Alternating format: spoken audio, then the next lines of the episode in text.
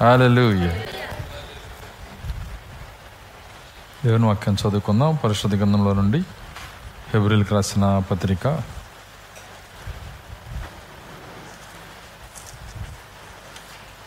పదకొండో అధ్యాయము ఒకటో వచ్చిన చదువుకుందాం. విశ్వాసం అన్నది నిరీక్షించబడి వాటి యొక్క నిజస్వరూపమును అదృశ్యమైనవి ఉన్నవనటుకు రుజువునై ఉన్నది. దానిని బట్టియే పెద్దలు సాక్ష్యము పొందిరి. ప్రపంచములు దేవుని వాక్యం వలన నిర్మాణమైనవనియు. అందును బట్టి దృశ్యమైనది కనబడి పదార్థములచే నిర్మించబడలేదనియు. విశ్వాసము చేత గ్రహించుకొనుచున్నాము. విశ్వాసమును బట్టి హేబేలు కయుని కంటే శ్రేష్టమైన బలి దేవునికి అర్పించెను. దేవుడు అతని అర్పణల గురించి సాక్ష్యం ఇచ్చినప్పుడు అతడు ఆ విశ్వాసమును బట్టి నీతిమంతుడని సాక్ష్యం పొందాను. అతడు వృత్తి నొందియు ఆ విశ్వాసము ద్వారా మాట్లాడుచున్నాడు. విశ్వాసమును బట్టి హన్నుకు మరణం చూడకున్నట్లు కొనుపోబడెను. అతడు కొనుపోబడక మునుపు దేవునికి ఇష్టదేవుడిని సాక్ష్యం పొందాను. కాగా దేవుడు అతను కొనిపోయిన గనక అతడు కనబడలేదు. విశ్వాసం లేకుండా దేవునికి ఇష్టడైనట్టు అసాధ్యము.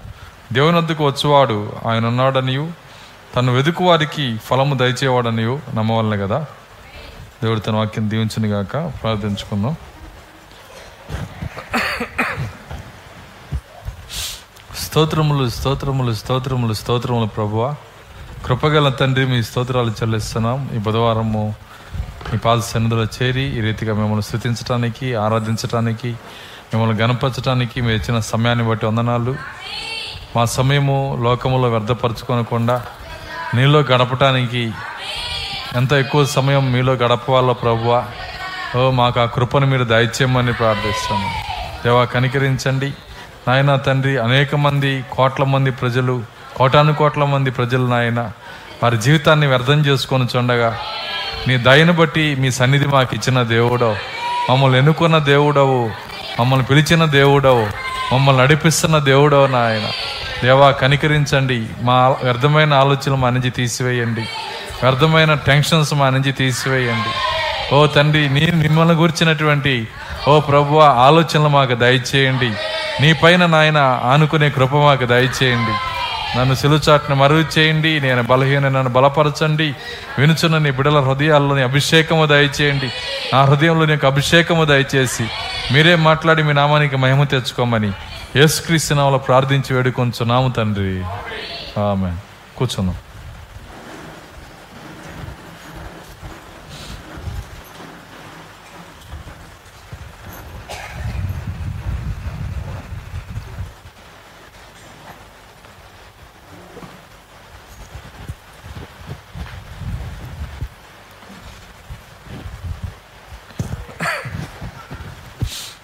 మంచిది. మరి కొద్ది నిమిషాలు మనకు ఆలోచన వాక్యం పైన ఉంచుదాం. మరి ప్రకటించిన రీతిగా రేపు శుక్రవారం రాత్రికి మరి సంఘంలో ఆన్లైన్ ప్రేయర్ జరుగుతుంది. దయచేసి మరి సంఘం అంతా కూడా మరి ఈ ప్రకటన గుర్తుంచుకొని ఆన్లైన్ ప్రేయర్కి రావాల్సిందిగా కోరుతా ఉన్నాం. సరే మంచిది. కొద్ది నిమిషాలు మనకు ఆలోచన వాక్యం పైన ఉంచుదాం. చదవబడినటువంటి లేఖనంలో నుంచి మనము ఒక భాగం దగ్గర మనం ధ్యానిస్తూ ఉన్నాం. ఏమిటి ఆ భాగం అంటే ప్రాక్తి చెప్పిన ఒక స్టేట్మెంట్ అనొచ్చు దాన్ని. ఆయన ఆయన విశ్వాసం గురించి ఒక సూత్రాన్ని చెప్పాడు. ఏమన్నాడంటే దేవుడు చేయబోయేది నీకు ముందుగా తెలిస్తే అదే విశ్వాసము అన్నాడు ఆయన. దేవుడు చేయబోయేది మనకి ముందుగా తెలిసినప్పుడు మనము దేవుని దృష్టిలో విశ్వాసులుగా ఉంటాము. ఎందుకంటే మనుషుల దృష్టిలో విశ్వాసులు ఈ భూమిలో సగం మంది ఉన్నారు. కానీ దేవుని దృష్టిలో విశ్వాసులు చిన్న మంద. అదేంటంటే కేవలం చిన్న మంద. కాబట్టి ఆ చిన్న మందులో మనం ఉన్నామా అని పరిశీలన చేసుకున్నప్పుడు మరి ఆ చిన్న మంద ఏ విధంగా అది ఎన్నుకోబడుతుందంటే దేవుడు చేయబోయే కార్యాలు ఆ చిన్న మందికి దేవుడు ఒక ప్రేరణ ద్వారా తెలియజేస్తున్నాడు. దానికే ఏడు సంఘకాలాల్లో ప్రాక్త ఒక మాట అన్నాడు. ఏమన్నాడంటే ఈ లోకం మీదకి రాబోయే సంగతులు గ్రహించగలిగిన ఆత్మీయ మనస్సు కలిగిన ఒక్క వ్యక్తి కూడా భూమి మీద లేడన్నాడు ఆయన. ఆయన ఇచ్చిన స్టేట్మెంట్ ఇంటికి వెళ్ళి చదువుకోండి మీరు. స- ఏడు సంఘకాలాల్లో ప్రాక్త అన్నమాట ఏమన్నాడంటే ఈ లోకం మీదకి రాబోతున్న కార్యములు గ్రహించగలిగిన ఆత్మీయ మనసు కలిగిన ఒక్క వ్యక్తి లేడంట. అయితే ఈరోజు అట్లా అంటే దాని ఒక్క వ్యక్తి కూడా రాబోయే కార్యాలు ఈ లోకం మీదకి దేవుడు చేయబోయే కార్యాలు తెలిసిన వ్యక్తి లేడంటే అప్పుడు వాళ్ళందరూ ఎవరు? లోకంలో ఉన్న వాళ్ళందరూ? చెప్పండి ప్రవక్త చెప్పిన సూత్ర ప్రకారమే ఆలోచన చేయండి. వాళ్ళందరూ విశ్వాసులు కాదని అర్థం. వాళ్ళు బిషపులైనా పోపులైనా వాళ్ళు కార్డినల్స్ అయినా ఎవరైనా కావచ్చు. ఎంత పరిశుద్ధులైనా కావచ్చు పెద్ద పాస్టర్లు అవ్వచ్చు ఏవైనా చేయొచ్చు. మా అయ్యగారికి లేదా అని మనం అడగకూడదు. ఎందుకంటే అక్కడ అక్కడ సమస్య ఏంటంటే దేవుడు చేయబోయే కార్యాలు గ్రహించగలిగిన ఆత్మీయ మనసు కలిగిన ఒక్క వ్యక్తి కూడా లేడు అని చెప్పాడు. అయితే యేసుక్రీస్తు చెప్పిన దాన్ని ఇంకో కోణంలో చెప్పాడు అంతే ఆయన. యేసుక్రీస్తు ఆల్రెడీ చెప్పాడు దాన్ని. ఎప్పుడు చెప్పాడు? లోకాసు వార్త పద్దెనిమిది ఏడులో ఎనిమిదిలో చెబుతున్నాడు. చూడండి లోకాసు వార్త పద్దెనిమిది ఎనిమిది.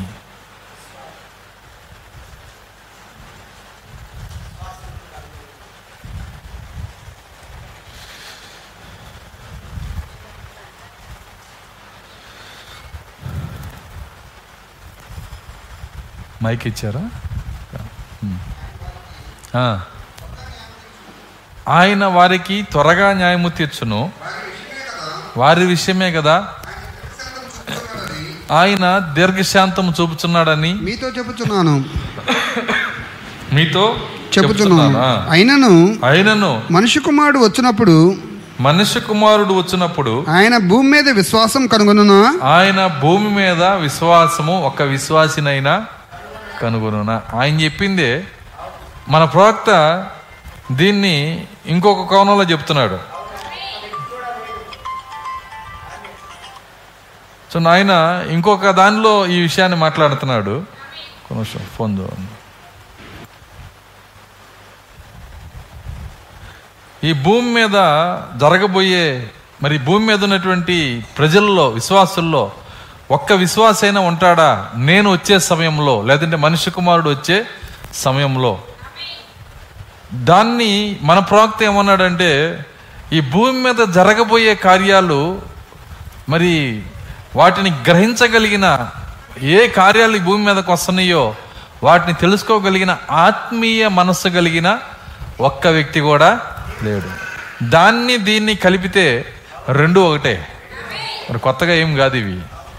ఎందుకంటే దేవుడు ఏం చేయబోతున్నాడో అది గ్రహించే మనస్సు ఒకళ్ళకు కూడా లేదు. ఆయన ఈ లోకంలో ఎలా కదలబోతున్నాడు? ఏం చేయబోతున్నాడు? ఈ లోకంలోకి ఏం రాబోతున్నాయి? ఒక్క వ్యక్తి కూడా గ్రహింపు లేని సమయంలో దేవుని మహాకృపను బట్టి ఆయన ఏలియాని పంపించి ఏడో దూతను పంపించి చూడండి జరగబోయే కార్యాలు అర్థం చేసుకోగలిగిన గ్రహింపు కలిగిన చిన్న మందని ఆయన సిద్ధం చేసుకున్నాడు ఆయన. ఒక చిన్న మంద. ఈ చిన్న మంద గురించే మరి ఆయన అంటున్నాడు ఏమంటున్నాడంటే మరి ఈ చిన్న మందలో ఉన్న వ్యక్తులు మాత్రమే రాబోయే కార్యాలు గ్రహించగలుగుతారు. లోకం మీదకి రాబోయే కార్యాలు. ఏమంటున్నాడు ఆయన? లోకం మీదకి రాబోయే కార్యాలు. సో ఒకసారి కూర్చున్నప్పుడు నాకు చాలా ఆశ్చర్యం వేస్తుంది. ఎందుకంటే ఒక విధంగా ఈ ఈ చివరి దినాల్లో జన్మించి ఈ చివరి దినాల్లో పరిచర్య చేసి లేదంటే చివరి దినాల్లో పుట్టి మరి చివరి దినాల్లో జీవిస్తున్నటువంటి ప్రజలందరినీ మరి నన్ను కూడా నాతో కూడా కలిపి ఇవన్నీ చూసినప్పుడు మరి ఒక్కోసారి ఇప్పుడు ఎందుకు వచ్చామా ఇంతకుముందు వచ్చి ఉంటే ఈ సమస్యలు ఉండేవి కాదనిపిస్తుంది ఎందుకంటే అర్థమైందంటే ఇప్పుడున్నటువంటి ఈ వాతావరణము ఈ విధానము ఇలాగే ఉండదు. ఇలాగే ప్రతిరోజు కామన్గా ఉంటుందని ఎప్పుడు అనుకోమాకండి. పరిస్థితులు తలకిందులైపోయే తరంలో మనం ఉన్నాము. పరిస్థితులు తలకిందులైపోయే తరంలో మనం ఉన్నాము. చూడండి హఠాత్తుగా మరి ఎత్తబొరుట అయిపోయింది అనుకోండి అనుకుందాం. అయిపోయినప్పుడు మరి భూమి మీద ఉన్నటువంటి మరి నువ్వే ఒకవేళ నువ్వు ఆత్మీయ వ్యక్తి అయితే నువ్వు ఎత్తబడి వెళ్ళిపోతావు. నీ ప్రియమైన నీ కుటుంబం సంగతి ఏంటి వింటున్నారా? అదే ఒక ఐదు వందల సంవత్సరాల ముందో నాలుగు వందల సంవత్సరాలకు ముందో ఒకవేళ అయితే అందరూ ఒకే వరుసలో వస్తారు. కానీ ఇప్పుడైతే భయంకరమైన విషయాలు లోకం మీదకి రాబోతున్నాయి. భయంకరమైన కార్యాలు లోకం మీదకి రాబోతున్నాయి. ఆలోచించే మనసు కలిగిన ఒక వ్యక్తి ఉన్నాడా? అంటున్నాడు ఆయన. ఒక వ్యక్తి అయినా జరగబోయే కార్యాల గురించి ఆలోచించే వ్యక్తి ఉన్నాడా? ఉంటే ఎలా బయటకు వస్తాడంటే వాటి గురించి ప్రార్థిస్తాడంట. యేసుక్రీస్తు సిలువ మూసేటప్పుడు ఏమన్నాడంటే అమ్మ నా కోసం ఎడమాకండి మీకోసం. ఎందుకంటే జరగబోయే కార్యాలు ఆయనకి తెలుసు కనుక ఆయన హెచ్చరిక చేస్తున్నాడు. మీరు మీరు అట్లా ఏడవండి. ఆ విధంగా మీరు ఏడ్చి ప్రార్థన చేస్తే మీ కుటుంబానికి దేవుడు అక్కడ కృప చూపించవచ్చు. అర్థమవుతుందా? కాబట్టి మనం ఉన్నటువంటి దినములు మనం జీవిస్తున్నటువంటి దినములు ఏ సమయంలోనైనా ఎమర్జెన్సీలోకి జారిపోవచ్చు. దాన్ని నేను ఏమని పిలుస్తున్నానంటే ఎమర్జెన్సీ.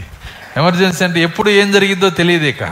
అలాంటి పరిస్థితుల్లోకి జారిపోవచ్చు. కానీ దాన్ని అంచనా వేయగలిగిన ఆత్మీయ మనసు కలిగిన వ్యక్తి ఒకటి కూడా లేడు అంటున్నాడు ఆయన. కానీ ఆయన వధువు అంచనా వేయగలదు. దేవుని స్తోత్రం. అలెలుయ్య వధువుకి అర్థమవుతుంది. ఏం జరగబోతుంది? ఎలాంటి కార్యాలు జరుగుతున్నాయి? ఏ పరిస్థితుల్లో మనం ఉన్నాం?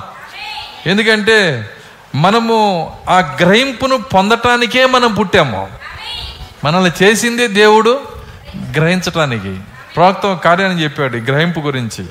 ఏమన్నాడంటే కొన్ని పక్షులు మరి మంచు ఖండంలో ఉన్న జీవిస్తున్నప్పుడు ఆ మంచు కాలం వచ్చి ఆ మంచు అంతా పడి భూమి మీద ఎక్కడ ఆహారం దొరకకుండా గడ్డగట్టుకుపోయే పరిస్థితి వచ్చినప్పుడు ఆ పక్షులు అన్నీ ఒక చోట కూర్చున్నప్పుడు ఒక పక్షికి దేవుడు గ్రహింపునిస్తాడనమాట ఏమనిస్తాడంటే అది పైకి లేచి ఒక విచిత్రమైన శబ్దంతో కేకేసిద్దంట.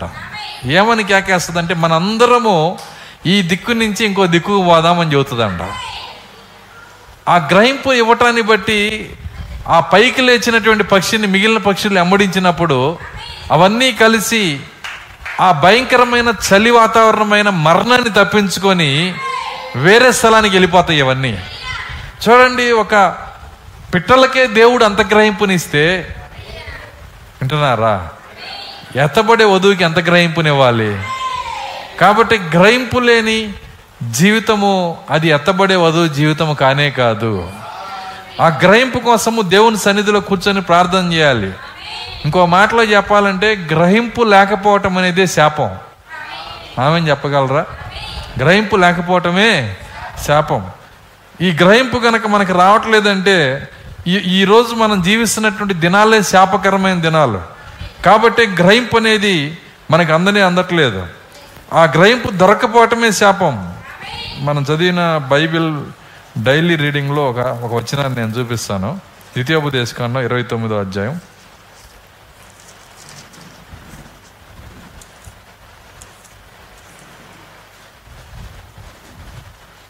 ఇరవై తొమ్మిది నాలుగు. అయినను. గ్రహించు హృదయమును ఆయనను గ్రహించు హృదయమును చూచు కన్నులను చూచు కన్నులను విను చెవులను. విను చెవులను యహోవా నేటి వరకు యెహోవా నేటి వరకు మీకు ఇచ్చి ఉండలేదు. ఎవరి గురించి చెబుతున్నాడు ఇది? ఇరవై లక్షల మంది శపించబడిన ఇస్రాయేలీలు. వాళ్ళ శాపములో భాగముగా వాళ్ళకి ఏం జరుగుతుందో దేవుడు ఇక్కడ మాట్లాడుతున్నాడు. వాళ్ళు శపించబడ్డారంటానికి రుజువైందంటే ఆయన అంటున్నాడు ఆయనను గ్రహించు హృదయమును చూచు కన్నులను విను చెవులను విను చెవులను యెహోవా నేటి వరకు మీకు ఇచ్చి ఉండలేదు. ఎందుకు ఇవ్వలేదు? శపించబడిన దినములు. ఈరోజు డబ్బులు శపించబడిన దినములు. కాబట్టి ఎక్కడ గ్రహింపు లేదు ఎక్కడ మరి వినే శక్తి లేదు ఎక్కడ మరి చూసే కనులు కూడా లేవు. ఎందుకంటే రెండింతలు శపించబడినటువంటి దినాల్లో మనం జీవిస్తున్నాము. కానీ మనము అలాంటి దినములలో సంపూర్ణంగా గ్రహింపగలిగిన చిన్న మందని పెట్టుకున్నాడు దేవుడు. సో నీ రెండింటికి ఎంత వ్యత్యాసం ఉందో చూడండి. సంపూర్ణ గుడితనము కలిగిన సంపూర్ణ వెలుగు లేని మరి సంఘము జీవిస్తున్నటువంటి దినాల్లో మనం ఉన్నాము అదే సమయంలో సంపూర్ణ ఏడింతల వెలుగు పొందే వ్యక్తులు కూడా ఇక్కడే పెట్టాడు దేవుడు. ఈ రెండు ఎలా పసుగుతాయి? మీరు కనుక ఆలోచన చేస్తే చాలా ఆశ్చర్యకరమైనటువంటి కార్యం అది. ఎందుకంటే ఇవన్నీ కూడా మరి ఈ లోకంలో ఉన్నటువంటి పరిస్థితులు ఇవన్నీ కూడా గ్రహింపు లేని జీవితము. కనీసము మనం ఖాళీగా ఉన్నాము ఒక ఒక ఇన్ని పొద్దున్న నుంచి ఒక పూట ఖాళీగా ఉన్నాము. ఒక్క అరగంటన్నా దేవుని సన్నిధిలోకి వెళ్ళి మోకాళ్ళ నుండి ప్రార్థన చేసి దేవునితో మాట్లాడదామని గ్రహింపు లేని దినములు. చెప్పొచ్చా ఈ విధంగా? గ్రహింపు రాదు. ఎందుకు రాదంటే ఇది శపించబడినటువంటి దినములు. అవసరమైతే వేరే కార్యాలతో మనము వెర్రివాళ్ళం అవుతాము కానీ దేవుని దగ్గర ప్రార్థన అనే పాత్రను మనం నింపలేము. దేవుని దగ్గర కూర్చొని దేవునితో ఆయన పాదాలు పట్టుకొని మనం అడగలేము. ఎవరు అడగగలుగుతారంటే ఏడింతల వెలుగు దేవుడు ఎవరికి ఇస్తున్నాడో ఎవరికి దేవుడు గ్రహింపునివ్వగలుగుతున్నాడో వారే కూర్చొని ప్రార్థించగలుగుతారు. అయితే శపించబడిన దినములు ఎలా ఉంటాయి అంటే ఆయన వారికి ఆ కన్నులు ఇవ్వడు ఆ చెవులు ఇవ్వడు ఆ హృదయాన్ని కూడా ఆయన ఇవ్వడు. ఇంకా అంటాడు చూడండి ఇరవై ఎనిమిదో వచ్చిన ఇరవై ఎనిమిది ఇరవై ఎనిమిది. ఇరవై ఎనిమిది ఇరవై ఎనిమిది. యహోవా తన కోపోద్రేకం చేతను ఇరవై ఎనిమిది ఇరవై ఎనిమిది.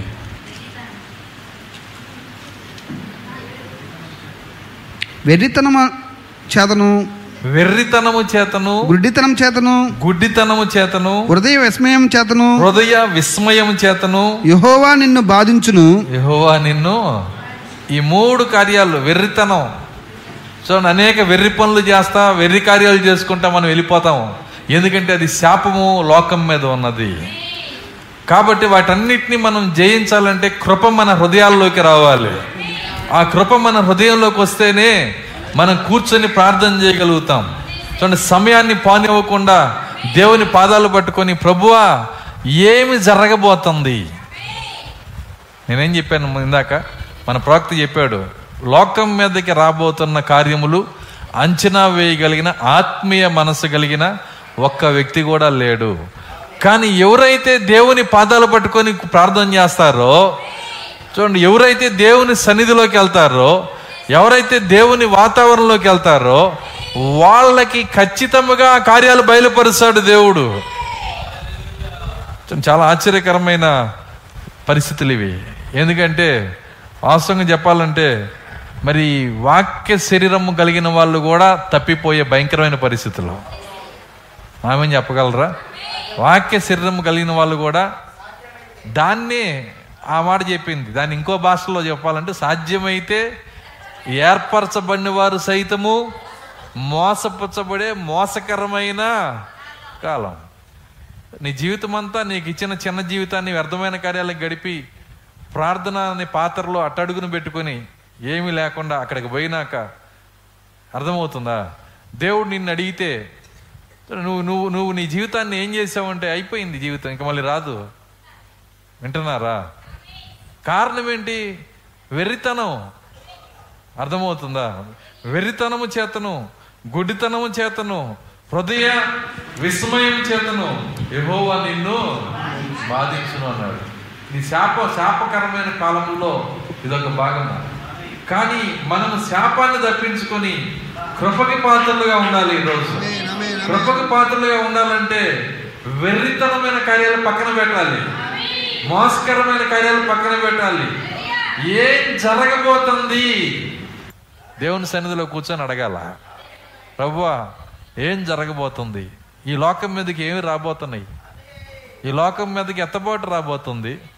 ఎత్తబోటులో నేనుండాలి ప్రభు అని ప్రార్థించు. ఈ లోకంలోకి శ్రమలు రాబోతున్నాయి. ఆ శ్రమల్లో మా ప్రియులు ఒకళ్ళు కూడా ఉండకూడదని ప్రార్థన చేయి. వాళ్ళు తప్పించుకొని కృపద ప్రార్థన చేయి. సెవెంటీ ఏడీలో వచ్చే శ్రమను తప్పించుకోవటానికి ప్రార్థన చేయమని ఎస్ఐ చెప్పాడు అక్కడ. అర్థమవుతుందా నేను చెప్తోంది? రేపు రాబోయే శ్రమలు తప్పించుకోవడానికి ఏం చేయాలి? ప్రార్థన. కాబట్టి మనం కూర్చొని దేవుని సన్నిధిలో ఈ అంశాలను ఎత్తి మనం ప్రార్థన చేయాలి. ఎందుకంటే భయంకరమైనటువంటి దినములు రాబోతున్నాయి. లోకం మీదకి రాబోతున్నటువంటి దినాలు అంచనా వేయగలిగిన ఆత్మీయ మనసు లేనే లేదన్నాడు. కానీ ఈరోజు ఆయన వాక్య వధువుకి ఆ కార్యములన్నీ బయలుపరుస్తున్నాడు. ఏం జరగబోతుందో ఆయన బయలుపరుస్తున్నాడు. సో నా ఆ యొక్క ఆయన రాకడ అతి త్వరగా రాబోతుంది. ఈ మాట చెప్పినప్పుడు ఆనవాయితీగా చెబుతున్నాను అనుకుంటారు అందరూ. ఇది ఆనవాయితీ కాదండి. ఇది నిజంగా జరుగుతున్నటువంటి కార్యాలు. చాలా చాలా సమీపంగా వచ్చేస్తుంది. ఆయన రాకల్లో నేను ఉండాలి. ఆమె నన్ను కూర్చొని ప్రార్థన చేయాలి. ఆయన ఎత్తబొట్లో నేను ఉండాలని ప్రార్థన చేయాలి. ఎందుకంటే మనం ప్రార్థనతో మనల్ని సిద్ధపరచుకోవాలి. ప్రార్థనతో మన కుటుంబాన్ని సిద్ధం చేసుకోవాలి. ప్రార్థనతో మన సంఘాన్ని సిద్ధం చేసుకోవాలి. ఇవి ఇవి మనకి ఇష్టమైన కార్యాలు కాకపోతే ఇంకా మనము శపించబడిన వాళ్ళం అవుతాము. శపించబడిన వాళ్ళం అయితే వెర్రితనమే మన హృదయ ఆనందం అయింది అర్థమవుతుందా నేను చెప్తుంది? ఈ వెర్రితనంలో ఉన్న కార్యాలన్నీ మన హృదయానికి ఆనందంగా మారిపోతాయి. నిజంగా మనము వాటి నుంచి విడుదల పొందటానికి ఒక గ్రహింపు రావాలి మనకి మొట్టమొదట. ఆ గ్రహింపు. అయితే అది ఎవరివ్వాలి? పక్క పేజీకి రండి. ఎవరివ్వాలి? ఏమన్నాడు ఇరవై తొమ్మిది నాలుగు? అయినను గ్రహించు హృదయమును చూచు కన్నులను విను చెవులను యహోవా నేటి వరకు మీకు ఇచ్చి ఉండలేదు. మోసే నేరుగా చెబుతున్నాడు వాళ్ళతో ఏమన్నాడు అది మీకు ఇవ్వలేదు. గ్రహించు కన్నులు గ్రహించు హృదయము చూచు కన్నులు విను చెవులు మీకు ఇచ్చి ఉండలేదు. ఇంకా వాళ్ళ కథ అయిపోయింది. వాళ్ళ గురించి మనము అడగాల్సిన అవసరం లేదు. ఇప్పుడు రంగం మీద ఉన్నది మనము. మనము దేవుని దగ్గర అడగాలి. గ్రహించే హృదయాన్ని మాకు దయచేయండి. ఈ లోకం మీదకి ఏం రాబోతుందో గ్రహించే హృదయాన్ని మాకు దయచేయండి. ఒక ఆయన దానియల్ అనే ఒక ఆయన. ఎవరైనా? ప్రవక్త. లోకం మీదకి ఏం జరగబోతుందో కూర్చొని ప్రార్థన చేశాడు ఆయన. ప్రభువా డెబ్బై సంవత్సరాలు అయిపోయింది. ఇర్మియా ద్వారా మీరు పలికిన సమయము వచ్చేసింది. ప్రభువా ఈ ఈ యొక్క ఇస్రాయిల్కి విడుదల దయచేయవా అని కూర్చొని ప్రార్థన చేశాడు ఆయన. విడుదల కోసం. దేవుని స్తోత్రం. అది ఆయనకి చెందింది కాదు అసలు. ఆమె చెప్పగలరా? ఆయనకి సంబంధించిన కార్యము కానీ ఎందుకంటే ఆ విడుదలలో ఆయన వెనకబాడు. ఆ విడుదలలో తిరిగి ఎరుసలేముకి ఆయన వెళ్ళాల? తన జీవితం అంతా ఆయన ఎరు అక్కడ ఉన్నటువంటి మరి బబులోన్లోనే అదే స్థలంలో ఆయన జీవించాడు. అన్యుల అన్యుల స్థలంలోనే జీవించాడు. వెనక్కి పోలా వెనక్కి పోని వ్యక్తికి ప్రార్థన ఎందుకు వాళ్ళ కోసం? నేను ప్రశ్న అడుగుతున్నా. వెనక్కి ఆయన ఎటు బాడు ఆయన ఎందుకు ప్రార్థిస్తున్నాడు?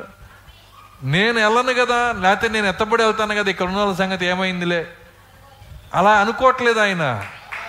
తనకు తనకు సంబంధం లేని విషయాల కోసం కూడా కూర్చొని ప్రార్థన చేస్తున్నాడు. తన సంఘము కొరకు ప్రార్థన చేస్తున్నాడు. తన ప్రజల కొరకు ప్రార్థన చేస్తున్నాడు. అలాంటి ప్రార్థన చేయాల్సిన అవసరం ఎత్తబడే వ్యక్తుల మీద చాలా ఉంది. ఏం చెప్పాను నేను? ఎవరి కోసం?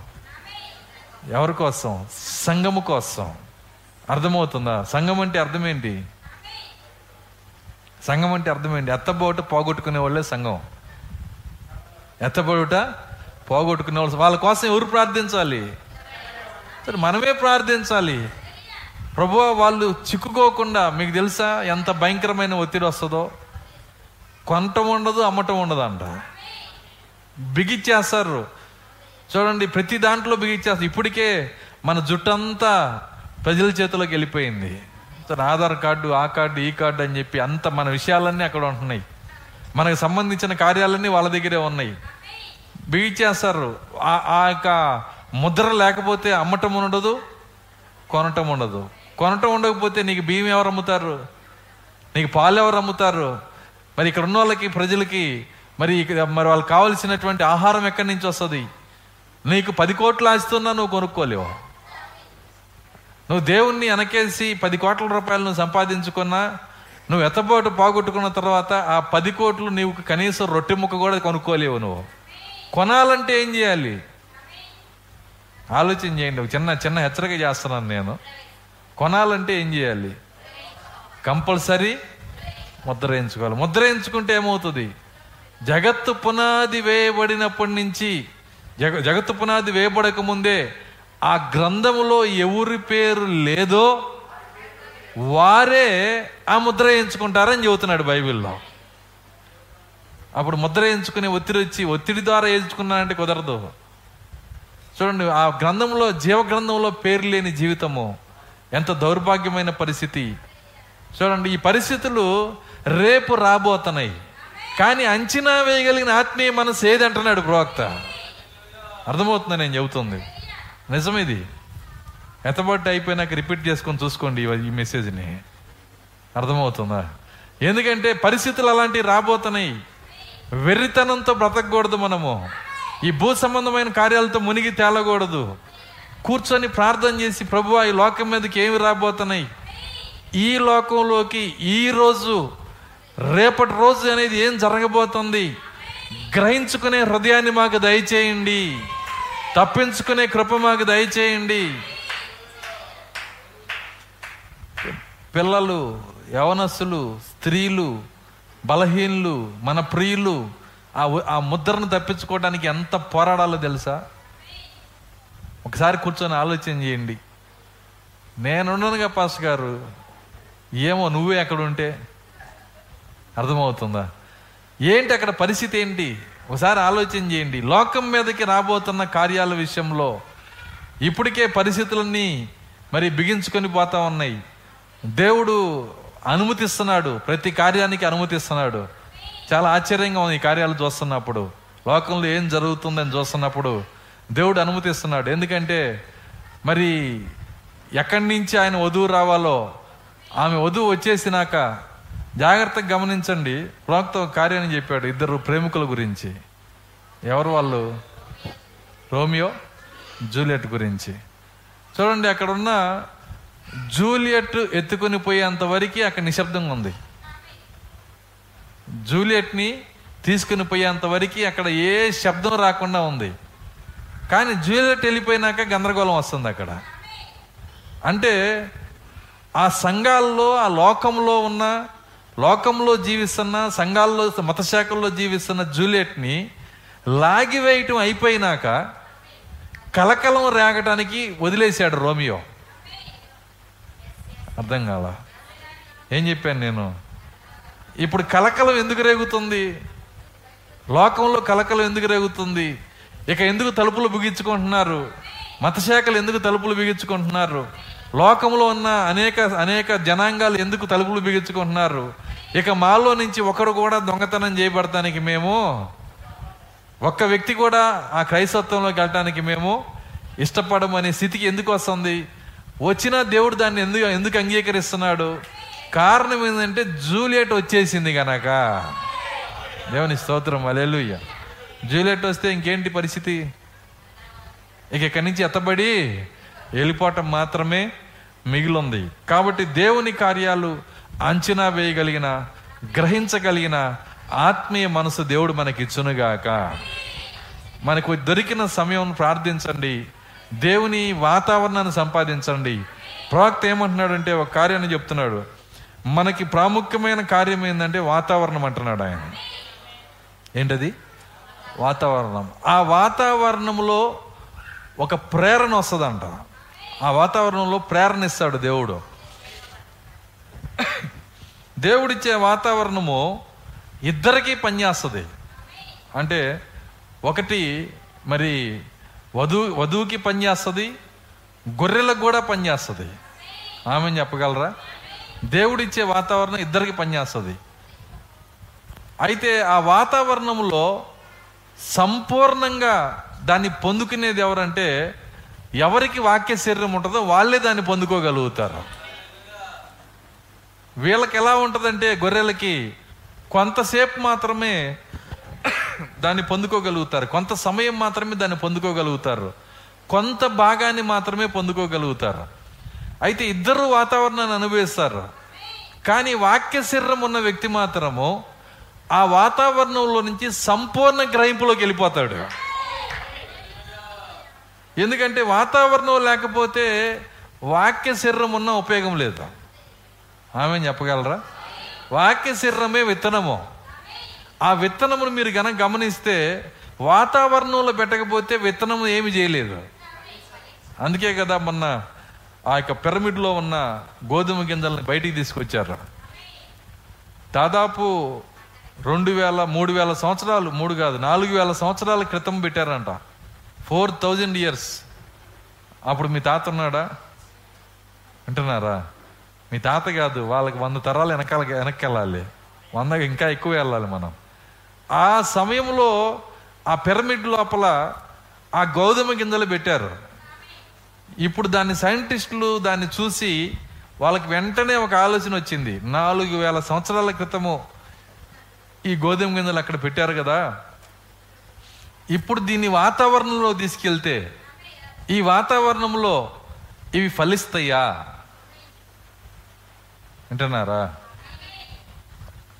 చూడండి అవి ఫలిస్తాయని ఒక ఆలోచన వచ్చినప్పుడు వెంటనే వాటిని తీసుకొని వెళ్ళి ఒక మంచి పొలములో సూర్యుని కింద నీళ్ళనిచ్చి మంచి వాతావరణంలో పెట్టి సూర్యుని కింద పెట్టి మంచి పొలం ఇచ్చి మెత్తటి పొలంనిచ్చి దాంట్లో మంచి నీళ్ళు పోసినప్పుడు అవి మొలక బయటకు వచ్చిందంట. గోధుమలో నుంచి రెండు వేల సంవత్సరాలు ఈ మొలకెత్తే జీవం ఎక్కడ దాక్కొని ఉంది?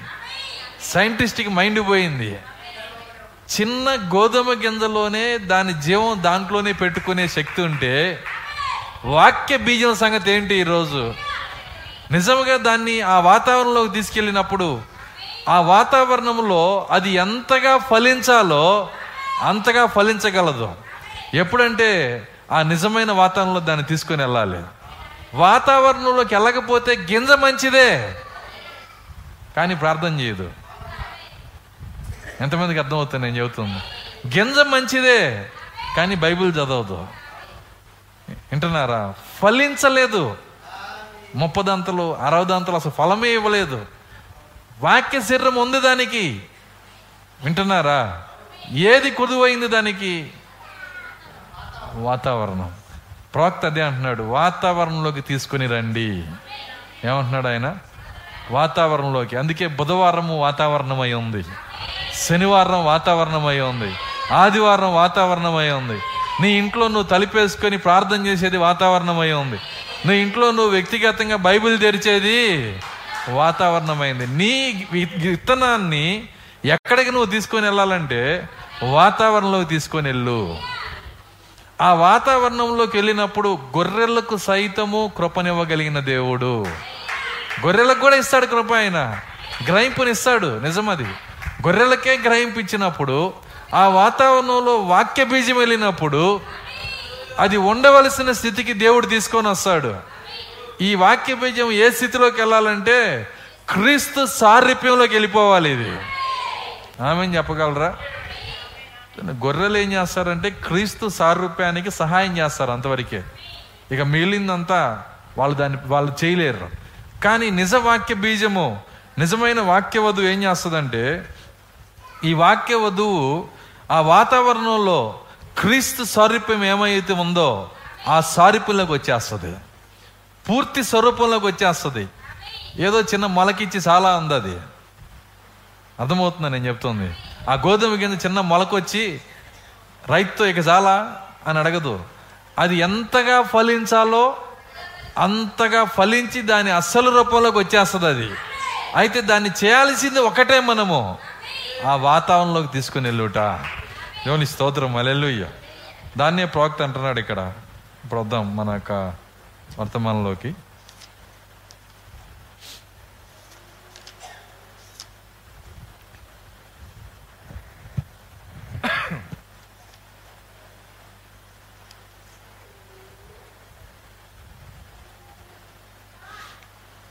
మనం ఎక్కడ ఆ చిన్నదాని దగ్గర ఉన్నాం మనం.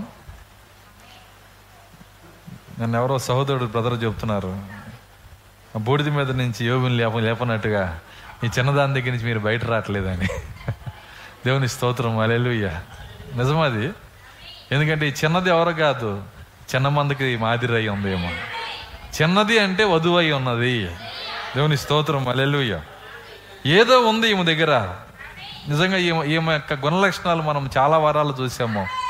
అందులో మనలో ఎన్ని ఉన్నాయని మనం కనుక పరిశీలన చేసుకోగలిగితే మన ఏర్పాటు ఎంతవరకు ఉందో మనము నిర్ణయించుకోగలుగుతాం. అంటే ఈ చిన్నది ఆ విధంగానే ఉన్నది. మరియు ఆ చిన్నది తన యజమానురాలతో ఇట్లా నేను నా ఏళ్ళవాడును యజమానుడైన నైమాను మా దేశంలో మేము కలిగి ఉన్న ప్రాక్త దగ్గరకు వెళ్ళినట్లయితే అతని కుష్ఠరోగము బాగు చేయబడును. ఓమై ఆ చిన్నదాన్ని దేవుడు ఏ విధముగా వాడుకొనెను? ఆమె ఎలాగూ తెలుసుకొనెను? గత రాత్రి అదే సంగతి గురించి నేను మాట్లాడి తిని ఆమె ఎలాగూ తెలుసుకొనెను. ఆ చిన్నదానికి ఎలాగూ తెలిసింది. వాస్తవంగా ఆమె ఉన్న వాతావరణం ఏంటి ఆమె ఉన్న పరిస్థితులు ఏంటి. భయంకరమైనటువంటి బానిసత్వంలో ఆమెకి జీతం ఇవ్వరు. పురుషుడు బానిసకి వెళ్తే అది వేరే విషయం అండి. కానీ ఇక్కడ బానిసత్వంలోకి వెళ్ళింది ఎవరు? స్త్రీ. చూడండి ఒక స్త్రీ బానిసత్వంగా ఆమె పట్టుకొని పోబడినప్పుడు అది ఎంత భయంకరమైన విషయంగా ఉంటుంది. ఆమె కుటుంబం నుంచి వేరు చేసినప్పుడు ఆమె స్నేహితుల నుంచి వేరు చేసినప్పుడు ఆమె బంధువుల నుంచి వేరు చేసినప్పుడు దేవుని దగ్గర ఉపవాసం ఉండి ప్రార్థన చేసి ప్రభువా నన్ను ఎప్పుడు తీసుకెళ్తావు వెనక్కి?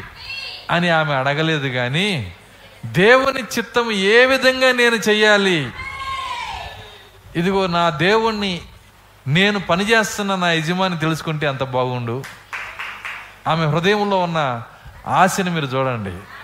నేను ఎరిగిన అదే దేవుణ్ణి నేను ఏ యజమాని దగ్గర పనిచేస్తున్నానో ఆ యజమాని కనుక గుర్తించగలిగితే ఎంత గొప్ప సంగతి అది.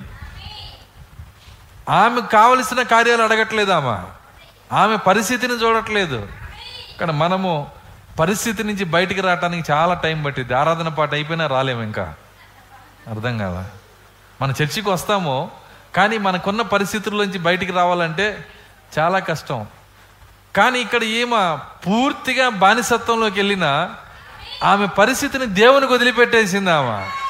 దేవుని స్తోత్రం అలెలుయ్య నిజం. ఈరోజు ఆమె దేవుని సన్నిధిలో ఉంది. పరిస్థితులు ఏం ఆమె ఆమె ఉన్న పరిస్థితులు ఇప్పుడు లేవు. నేను చెప్పే చాలా జాగ్రత్తగా అర్థం చేసుకోవాలి. ఆమెను బాధ పెట్టినా ఆమెను బంధించిన ఆమెని ఆమెని నలిపేసిన పరిస్థితులు ఏవి లేవు. కానీ ఆమె మాత్రం నిత్య జీవంలో ఉంది. మరి పరిస్థితులు శాశ్వతమా? ఆమె శాశ్వతమా? నేను మాట అడుగుతున్నా. పరిస్థితులు శాశ్వతం కదా? కానీ శాశ్వతంగా మన మనసులో ఎందుకు పరిస్థితులు ఉంటున్నాయి? వింటున్నారా? ఎందుకు మనం పరిస్థితులకే విలువిస్తున్నాం? ఎందుకంటే ఇంకా ఆ వాతావరణంలోకి మనం వెళ్ళలేదు అంటున్నాడు ప్రవక్త. ఆ వాతావరణంలోకి నువ్వు గనక వెళ్తే ఖచ్చితంగా నీకు దేవుడు చేయబోయే కార్యాలు బయలుపరుస్తాడు. ఆయన నిన్ను నడిపిస్తాడు. ఇంకా అంటున్నాడు ఎక్కడి నుంచి ఆమె ఎలాగూ తెలుసుకుని ఒక ప్రశ్న వేశాడు. ఆమె ఎలాగూ తెలుసుకునేను గత రాత్రి అదే సంగతి నేను నేను మాట్లాడి తిని ఆ ప్రత్యేక వాతావరణము నుండి వచ్చు ప్రేరణ. ఆయన ఇచ్చిన ఆన్సర్ ఏంటంటే ఆ ప్రత్యేక వాతావరణం నుండి వచ్చు ప్రేరణ. వాతా ఆ ప్రత్యేక వాతావరణంలో మాత్రమే ఆ ప్రేరణ వస్తుంది. పోయిన వారం మనం చూసాము పేతురు దగ్గర. పేతురుకి పేతురు ఆ ప్రత్యేకమైన వాతావరణంలోకి వెళ్ళిపోయాడు. ఆమె చెప్పగలరా? పేతురు పరిశుద్ధాత్మను పొందలా? ఒక మాటలో చెప్పాలంటే పేతురు పరిస్థితి ఎలాగుందో నైంటీ పర్సెంట్ వర్తమాన వధువు పరిస్థితి అలాగే ఉంది. పేతురికి వర్తమానం తెలుసు వర్తమానికుడు తెలుసు ఆ గడియ ప్రవక్త తెలుసు. కానీ ఇంకా పరిశుద్ధాత్మని పొందల. ఈరోజు వర్తమానంలో కూడా అనేక మంది అలాగే ఉన్నారు. ఎలాగే చెప్తారు? మీరు చూడండి. అక్కడ ఉన్నటువంటి పేతురు ప్రత్యేకమైన వాతావరణంలోకి వెళ్ళిపోయాడు. ఆత్మ వాతావరణంలోకి వెళ్ళిపోయాడు. అక్కడి నుంచి ఒక ప్రేరణ వచ్చిందంట ఆయనకి. ఎవరికి? పేతురికి. ఆ ప్రేరణ వచ్చినప్పుడు ఆ ప్రేరణ పట్టుకొని చెబుతున్నాడు అయ్యా నీవు సజీవుడకు దేవుని యొక్క కుమారుడుగా వచ్చిన క్రీస్తువి అనగా యహోవావి. సీమోన్ బర్యోనాను ధన్యుడవు. ఈ సంగతులు రక్తమాంసాలు నీకు చెప్పలేదు కానీ ప్రత్యేక వాతావరణం నుంచి వచ్చిన ప్రేరణ నీకు దీన్ని చెప్పింది. చెప్పొచ్చు ఆ విధంగా? మన ప్రవక్త ఏం చెప్పాడో? అదే మాట ఇక్కడ పెడుతున్నాను నేను. పేతురు రక్త మాంసాలు దీన్ని నీకు తెలియజేయలేదు. ఏది నీకు దీంతో మాట్లాడిందంటే నీతో మాట్లాడిందంటే ప్రత్యేక వాతావరణం నుండి వచ్చే ప్రేరణ. పరిశుద్ధాత్మ లేకపోతే వాతావరణము అప్పుడప్పుడు వచ్చిపోతుంది. నేనేం చెబుతున్నాను అర్థం చేసుకోండి. పరిశుద్ధాత్మ లేకపోతే వాతావరణం అప్పుడప్పుడు వచ్చిపోతుంది ఇప్పుడు పేతురికి వాతావరణం వచ్చింది. వింటున్నారా? కాసేపుడికి పోయింది. ఎట చెప్తారు? చూడండి అదే పేతురు ఆ ఆ యొక్క దాన్ని ఎలా ఆ నీళ్ళల్లో పడవలో పోతున్నప్పుడు యేసుక్రీస్తు నిద్రపోతున్నప్పుడు బహుశా వాళ్ళు అడిగి ఉంటారు సీమోన్ పేతురు నువ్వు మా గురువి నువ్వు పెద్ద పెద్దోడివి. ఆయన లేపే ధైర్యం మాకు లేదు. ఆయనేమో వర్షంలో నిద్రపోతున్నాడు. వింటున్నారా? ఆయన నువ్వే లేపాలన్నప్పుడు ఆ తుఫాన్లో భయంకరంగా పడవ మునిగిపోయిద్ది అన్న పరిస్థితుల్లో వాస్తవంగా పేతురు వీళ్ళందరూ ఒక చేప పిల్లలు లాంటి వాళ్ళు. వాళ్ళకి భయం ఉండదు. కానీ ఎంత భయంకరమైన తుఫాన్ వస్తే భయపడిపోయి ఆయన లేపాలనుకుంటున్నారు. అయితే ఆ పేతురు ఆయన లేపి నీకు చింత లేదా? మేము నశించిపోతున్నాము. యేసుక్రీస్తు కళ్ళు తెరిచి పైకి లేచి నిలబడి వింటున్నారా? ఆయన గాలిని గద్దించాడు సముద్రమును గద్దించాడు వర్షమును గద్దించాడు పరిస్థితులు మారిపోయినాయి. పరిస్థితులు ఏమైపోయినాయి? మారిపోయినాయి. ఎప్పుడైతే పరిస్థితులు మారిపోయినాయో ఇప్పుడు గొప్ప సర్టిఫికేట్ తీసుకొని కొట్టేసిన ఆయన. ఏమంటున్నాడంటే ఈయన ఎవరో? ఈయన ఎవరో అనే దాన్ని ఈయన సజీవుడకు దేవుని కుమారుడిగా వచ్చిన క్రీస్ అనే దాన్ని పక్క పక్కన పెట్టి చూడండి. దాన్ని చెప్పిన ఆయన దీన్ని చెప్పొచ్చా? ఒకసారి మీరు ఆలోచన చేయండి. ఎలా ఈయన ఆ మాట అనగలిగారంటే వాతావరణం లేదు. వింటున్నారా? వాతావరణం పోగొట్టుకున్నారు అక్కడ. వాతావరణం లేదు. పరిశుద్ధాత్మ నీ లోపల ఉంటే వాతావరణము వచ్చిపోదు. పరిశుద్ధాత్మ నీ లోపల ఉంటే వాతావరణాన్ని మోసుకెళ్తామంట మనం. ఆ వాతావరణం పేరే ఏసునామం మన ప్రాక్త పాట పడతాడు. ఏసునామమును నీతో కొనిపోము. దుఃఖము బాధల్లో ఉన్నవాడా? ఏసునామము నీతో కొనిపోము. సో నీ- నీవు ఆ వాతావరణము వచ్చిపోవటం కాదు ఇక్కడ జరిగేది. సిలువకు ముందు పరిశుద్ధాత్మ రా- రాకముందు ఎన్నుకోబడిన విత్తనాలైనా థియోఫనీ కలిగి ఉన్న వాతావరణం ఏం చేస్తుందంటే వచ్చిపోతా ఉంది. వాతావరణము చర్చిలో మాత్రమే వస్తుంది. అర్థం కాల? వాతావరణము మీటింగ్స్లో మాత్రమే వస్తుంది. వాతావరణం అప్పుడప్పుడు వచ్చిపోతుంది. ఇంకా నువ్వు పరిశుద్ధాత్మను నువ్వు పొందలేదు నీ హృదయాంతరంగంలో. నువ్వు నిజంగా హృదయాంతరంగంలో పరిశుద్ధాత్మను పొందితే వాతావరణము మోసుకెళ్ళటం కూడా కాదు. దీని ప్రాక్త ఇంకో మాట చెప్పాడు. ఏమన్నాడంటే నీవు ఆ వాతావరణ సృష్టికర్తవు అన్నాడు ఆయన. ఏమన్నాడు ఆయన? ఆ గొప్ప వాతావరణం నువ్వు ఉన్న చోటే సృష్టించగలిగిన వ్యక్తి అవుతావు నువ్వు. అది నీలో నుంచే బయటకు వస్తుంది. ఆ వాతావరణం యొక్క సృష్టికర్తవు. నీ నిన్ను ఆ- సమయంలో నీ దగ్గరకు వచ్చి ఏదో చేయాలి ఏదో మాట్లాడాలి గందరగోళం చేయాలి ఏవేవో అనుకుంటారు. కానీ వాతావరణ సృష్టికర్త అక్కడికి నుంచుంటే అన్నీ వెళ్ళిపోతాయి. దేవుని స్తోత్రం అలెలుయ్య నిజమది. వాతావరణం సృష్టించే వ్యక్తులుగా మనం ఉండాలి. ఆత్మీయ వాతావరణం రావాలి. నువ్వు వెళ్ళిన చోట చీకటి వెళ్ళిపోవాలి. నువ్వు వెళ్ళిన చోట దయ్యములు వెళ్ళిపోవాలి. ఆ వాతావరణం పెరిగి పెరిగి పెరిగి నీ నీడ పడితే కూడా స్వస్థత రావాలి అక్కడ. ఆ స్థితికి ఎత్తపడే వధువు వెళ్ళే దినం ఇదే. దేవుని స్తోత్రం. అలెలుయ్య నిజమది ఉన్నదాంతో తృప్తి పడే జీవితం కాదు ఇది. మంచి మాకేందండి? మంచి చర్చ ఉంది. మరి మంచి సహవాసం ఉంది. చర్చికి పోతాం వస్తాం. చర్చికి పోతాం వస్తాం. భూమి తిరగట్లా సూర్యుడు చుట్టూ. అర్థమవుతుందా? ఆ విధంగా రావటానికి కాదు దేవుడు మనల్ని ఇక్కడ పెట్టింది. ఎత్తబడే జీవితంలోకి మనం వెళ్ళాలి. ఆ వాతావరణంలోకి మనం వెళ్ళాలి. గ్రహింపులోకి మనం వెళ్ళాలి. వాతావరణము పరిశుద్ధాత్మ లేకపోతే వాతావరణము వచ్చిపోతూ ఉంటుంది. అసలు విచిత్రం ఏంటంటే అదే అధ్యాయంలో వచ్చిపోయింది. ఎవరికి? పేతురికి. కొత్త అధ్యాయంకి రావసరం నేను పడవ దాకా తెచ్చాను. నువ్వు పడవ దాకా రావసరలా. అదే అధ్యాయంలో దేవుడు అంత మెచ్చుకొని పరలోక రాజ్య తాలపు చెవులు ఇచ్చి దేవుడు అంతగా ఆయన్ని పొగిడి నీకు ప్రేరణ ఉందని చెప్పి ఇన్ని చెప్పినాక వింటున్నారా? అదే అధ్యాయంలో ఆయన ఏమంటున్నాడంటే ఆయన చేయి పట్టుకొని ఈ సిలువ నీకు దూరమగునుగాక ఈ సిలువ నీకు దూరమగునుగాక అని ఆయన్ని గద్దిస్తున్నాడంట. చేయి పట్టుకొని గద్దిస్తున్నాడు అంట అప్పుడు యేసుక్రీస్తు ఏమంటున్నాడంటే ఈ ప్రేరణ దెయ్యం అంటున్నాడు. ఏమన్నాడు ఆయన? ఈ ప్రేరణ? జస్ట్ ఫైవ్ మినిట్సే కదా. ఒక ఐదు నిమిషాల ముందు ఏం ప్రేరణ వచ్చింది ఆయనకి? పరిశుద్ధాత్మ యొక్క ప్రేరణ వచ్చింది. ఐదు నిమిషాల తర్వాత ఏం ప్రేరణ వచ్చింది? అయితే రెండు ప్రేరణల కింద ఉన్నాడా పేతురు? ఒకసారి మీరు ఆలోచన చేయండి. ఈరోజు నైంటీ పర్సెంట్ ఈ మెసేజ్లో రెండు ప్రేరణల కిందే బతుకుతున్నారు? రెండు వాతావరణంలో బ్రతుకుతున్నారు. నీవు ఒక్క వాతావరణంలో మాత్రమే జీవించే వ్యక్తిగా ఉంటేనే ఎత్తబాటులో నువ్వు వెళ్ళేది. దేవుని స్తోత్రం. అలెలుయ్య దయ్యమునికి ఎంత మాత్రం అవకాశం ఇవ్వకూడదు కాసేపు దేవుడు కాసేపు దయ్యము కాదు.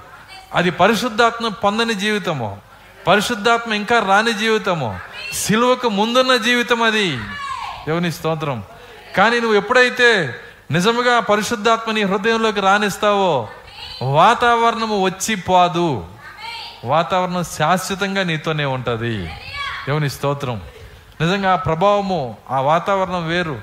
ఆ ప ఆ యొక్క జీవితం వేరు. ఆ మాటలు వేరు. ఆ తలంపులు వేరు. ఆ నడక వేరు. ఆ గురి వేరు. ఆ స్థితిలోకి వధువు వెళ్ళవలసిన గడి ఇదే. ఎందుకంటే ఎవరి మీద నేరారోపణ చేయటానికి కాదు ఈ కార్యాల్లో. మనము ఆ స్థితిలోకి రావటానికి దేవుని సన్నిధిలో పోరాడటానికే ఈ కార్యాలు. దేవుని స్తోత్రం అలెలుయ్య ఈ సంఘం అట్ట ఉంది ఈ సంఘం అట్ట ఇటు ఉంది. వధువులు తొంభై శాతం ఇంతే ఈ పాస్టర్ తిడుతున్నాడు ఏందని తిట్టడానికి కాదు ఇది. అర్థమవుతుందా? ఎందుకంటే ఒక మంచి మామిడి పండు దాని రూపానికి రావటానికి ముందు అది పచ్చ పచ్చగా పొలగానే ఉంటుంది. ఆమె చెప్పగలరా? దాన్ని పట్టుకొని కొరికి నేను పొల్లగా ఉందని చెప్పాను అనుకో మీ కోపం వచ్చి మామిడి పండుని పొల్లగా ఉంటుంది అంటావా తీయగా ఉంటుంది ఎట- కుదిరిద్ది అది? అది రావలసిన పక్వతలోకి రావాలి అది. అది రావలసిన రూపంలోకి రావాలి. ఇంకా పండలేదు అని చెబుతున్నా అదే నేను చెబుతుంది. కానీ ఇదే పండని పండు ఒకరోజు పరిపూర్ణతలోకి వచ్చి తీరుతుంది అది. దేవుని స్తోత్రం అలెలుయ్య దానికి కావలసిన వాతావరణము దేవుడు ఇస్తాడు నిజమది. ఇప్పుడు చెప్పండి మామిడికాయ విషయంలో నేను ఏమైనా నేరారోపణ చేశానా? ఈ ఈ వర్తమాన సంఘం గురించి కూడా అదే చెప్తున్నా. ఉన్న స్థితిని మారాలి. పచ్చదనము పోవాలి. ఆకుపచ్చదనము పోవాలి. బంగారు రంగులోకి రావాలి. దేవుని స్తోత్రం. అలెలుయ్య దాని కొరకు ఏం జరగాలంటే మనము సిలువ యొద్దకు రావాలి. నిజమది.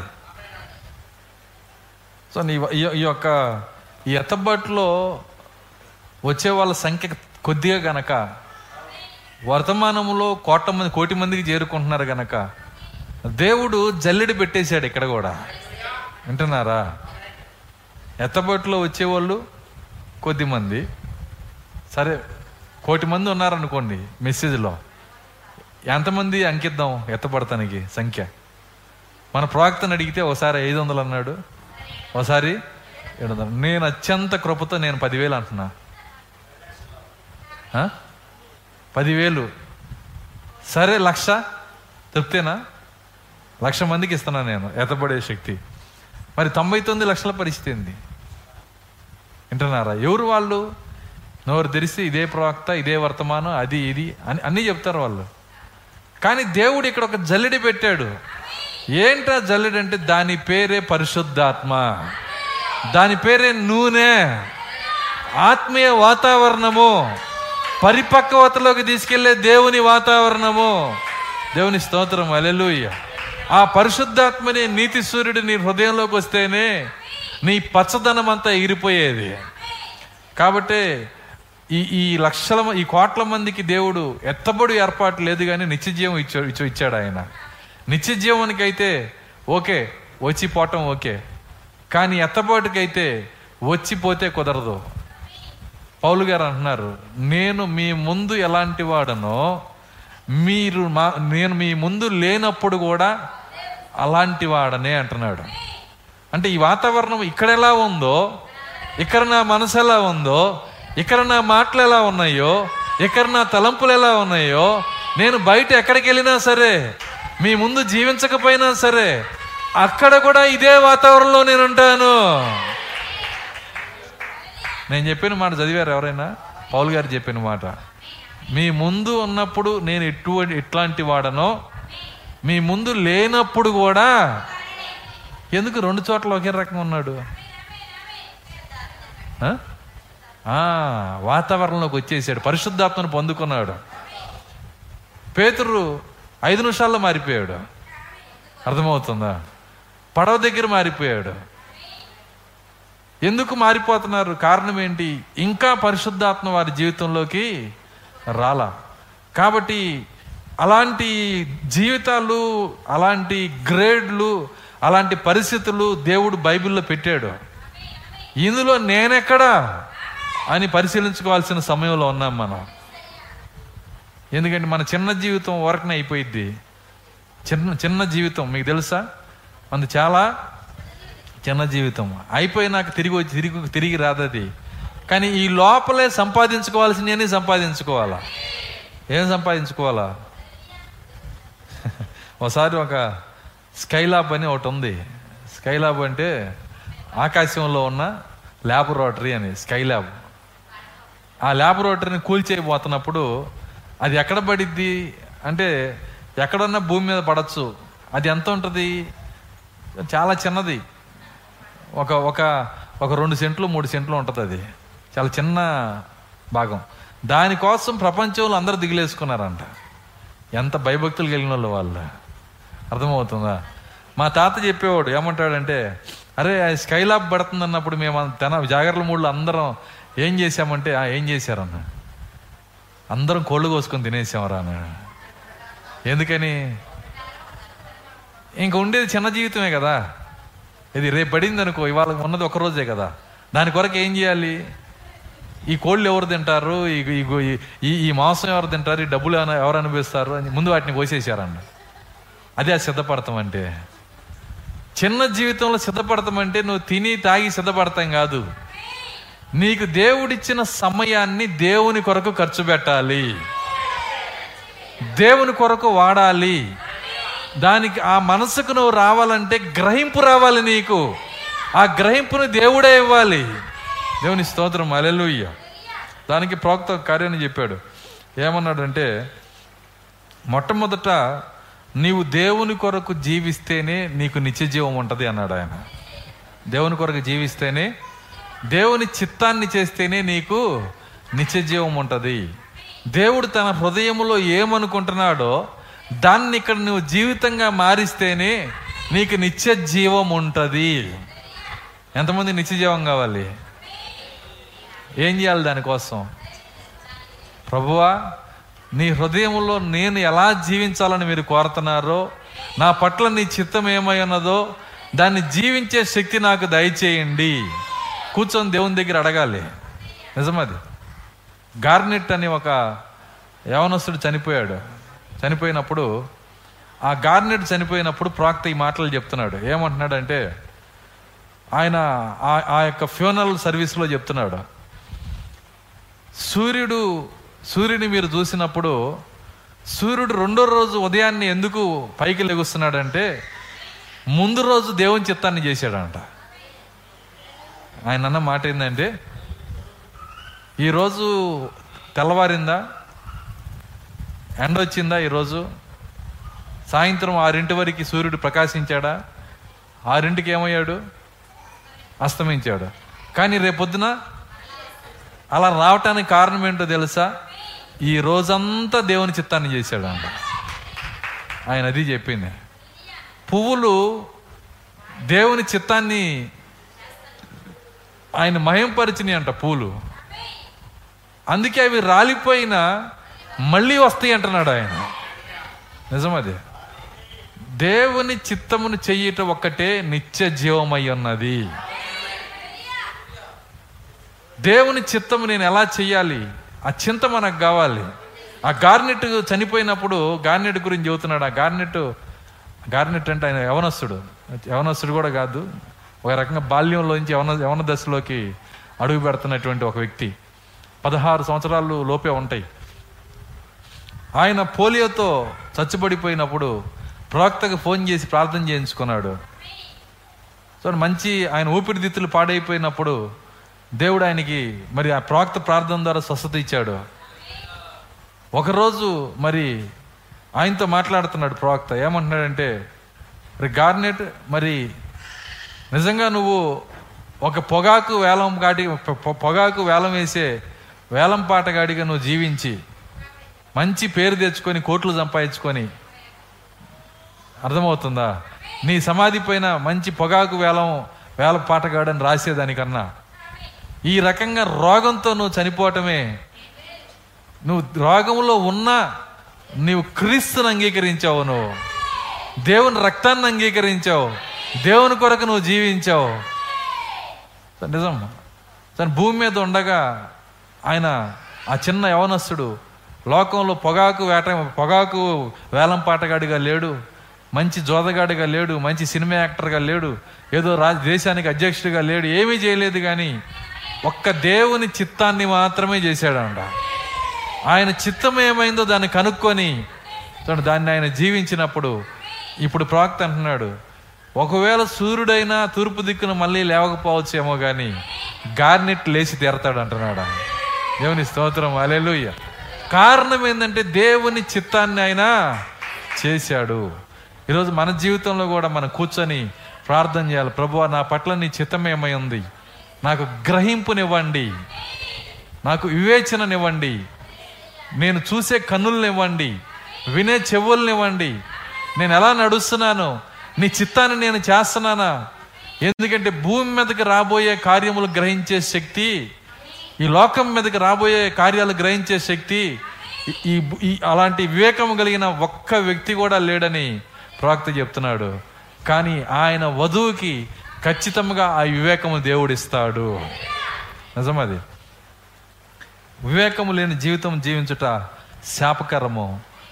గ్రహింపు లేని జీవితం జీవించుట శాప శాపం యొక్క గుణలక్షణం అది. చూడండి వెర్రితనంలో జీవించుట శాపకర శాపకరమైన కార్యం అది. కానీ వివేకమును పొందుట అది పరిశుద్ధాత్మ యొక్క జీవితం అయి ఉంది. దేవుని స్తోత్రం. కాబట్టి ఆ సిలువకు ముందు మరి పేతురు ఆయన గ్రహింపు లేక మరి కాసేపు గ్రహింపు వచ్చి కాసేపు గ్రహింపు లేకుండా ఉన్నాడు. ఒక్కోసారి చాలా స్పీడ్గా ఉంటాడు.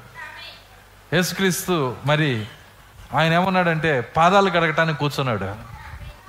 కూర్చున్నప్పుడు పేతురు ఏమన్నాడంటే నా పాదాలు నీకు పొరపాటును కూడా ఇవ్వనన్నాడు వింటున్నారా?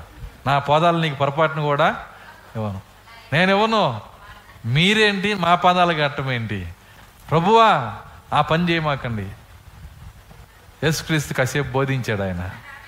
అట్టయితే ఒళ్ళంతా కడగండి అంటున్నాడు. చూడండి ఆయన స్పీడ్ చూడండి. అట్లయితే మొత్తం గడగండి. ఆయన్నాడు నీకు నీకు అతివృష్టి వద్దు అనావృష్టి వద్దు. దేవుని చిత్తాన్ని చేయి చాలు నువ్వు. ఎలా చేస్తావు నువ్వు? ఆ పరిశుద్ధాత్మ నీ జీవితంలోకి వస్తే సిలువ దాటి నువ్వు రావాలి. పెంతకోస అనుభవంలోకి నువ్వు రావాలి. సిలువకు ముందు పేతురులాగా మనం ఉండకూడదు. సిలువ తర్వాత పేతురులాగా మనం మారాలి. దేవుని స్తోత్రం. అలెలుయ్య అతివృష్టి అనావృష్టి. నేనేమో కాళ్ళు అంటాడు లేదంటే ఒళ్ళంతా కడగమంటాడు. దేవుడి దేవుడి దేవుని చిత్తం ఏమై ఉందో దాన్ని చేసే శక్తి పేతురికి లేదు. ఒకరోజు ఆయన అడిగాడు ఏమడిగాడంటే ప్రభువా నా శత్రువుని ఎన్నిసార్లు క్షమించాలని అడిగాడు. ఎందుకు అనిపించిందో అర్థమవుతుందా? నా శత్రువుని ఎన్నిసార్లు నేను క్షమించాలి? ప్రేరణ వచ్చింది. వింటున్నారా? ప్రేరణ రంగంలో యేసుక్రీస్తు అన్నాడు డెబ్బై ఏడు ఏళ్ళ మారల మట్టికి అన్నాడు. దానికి ఈయన ఆమెనన్నాడు ఎప్పుడైతే సిలువ దగ్గర ప్రేరణ వెళ్ళిపోయిందో ఒత్తిడి రంగాల్ని దుఃఖం రంగాల్ని ప్రేరణ ఏమైపోయిందంటే వెళ్ళిపోయింది. ప్రేరణ వెళ్ళిపోయిందో కత్తి తీసి నరికేశాడు. బోధకుడు ముందే బోధ పొందని జీవితాన్ని చూపించాడు. మీకు అర్థమైందా? నేను చెప్పింది. మన సంఘస్థులన్నా పాస్టర్ గారికి కనపడకుండా కొన్ని కార్యాలు చేస్తారు. కానీ ఇక్కడ ఈయన ఎంత ఎంత బేర్గా ఉన్నాడంటే బోధకుడు ముందే చెప్పి చెప్పి బోధించిన ఆయన ముందే ఆ బోధ అంతా మురికాళ్ళు తొక్కి ఆ కత్తి తీసి నరికేశాడు. యేసుక్రీస్తు ఏమనుకోవాలా? ఒకటే చెప్పాడు పేతురు నీకోసం నేను ప్రార్థన చేస్తున్నాను. ఏమన్నాడు ఆయన? నీకోసం నేను ప్రార్థన చేస్తున్నా. ఎందుకంటే నువ్వు వ్యర్థుడివి కాదు.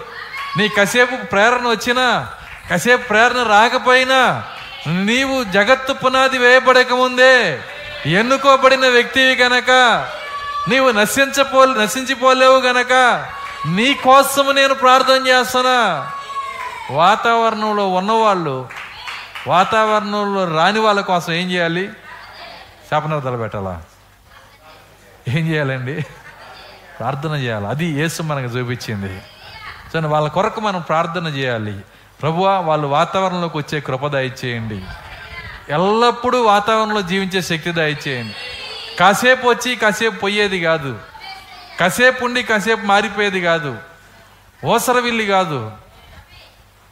అర్థం కాల? తెలుసా అదేంటో? అది చెట్టు మీదకి ఎక్కితే ఆకుపచ్చగా మారిద్ది.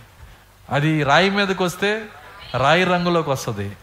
ఒకవేళ అది గోడ మీదకి వస్తే గోడ రంగులోకి మారిపోయింది. అది కాదు. ఎప్పుడు ఒకే మనస్సు ఎప్పుడు ఒకే హృదయము ఎప్పుడు ఒకే మహిమ ఎప్పుడు ఒకే వాతావరణము.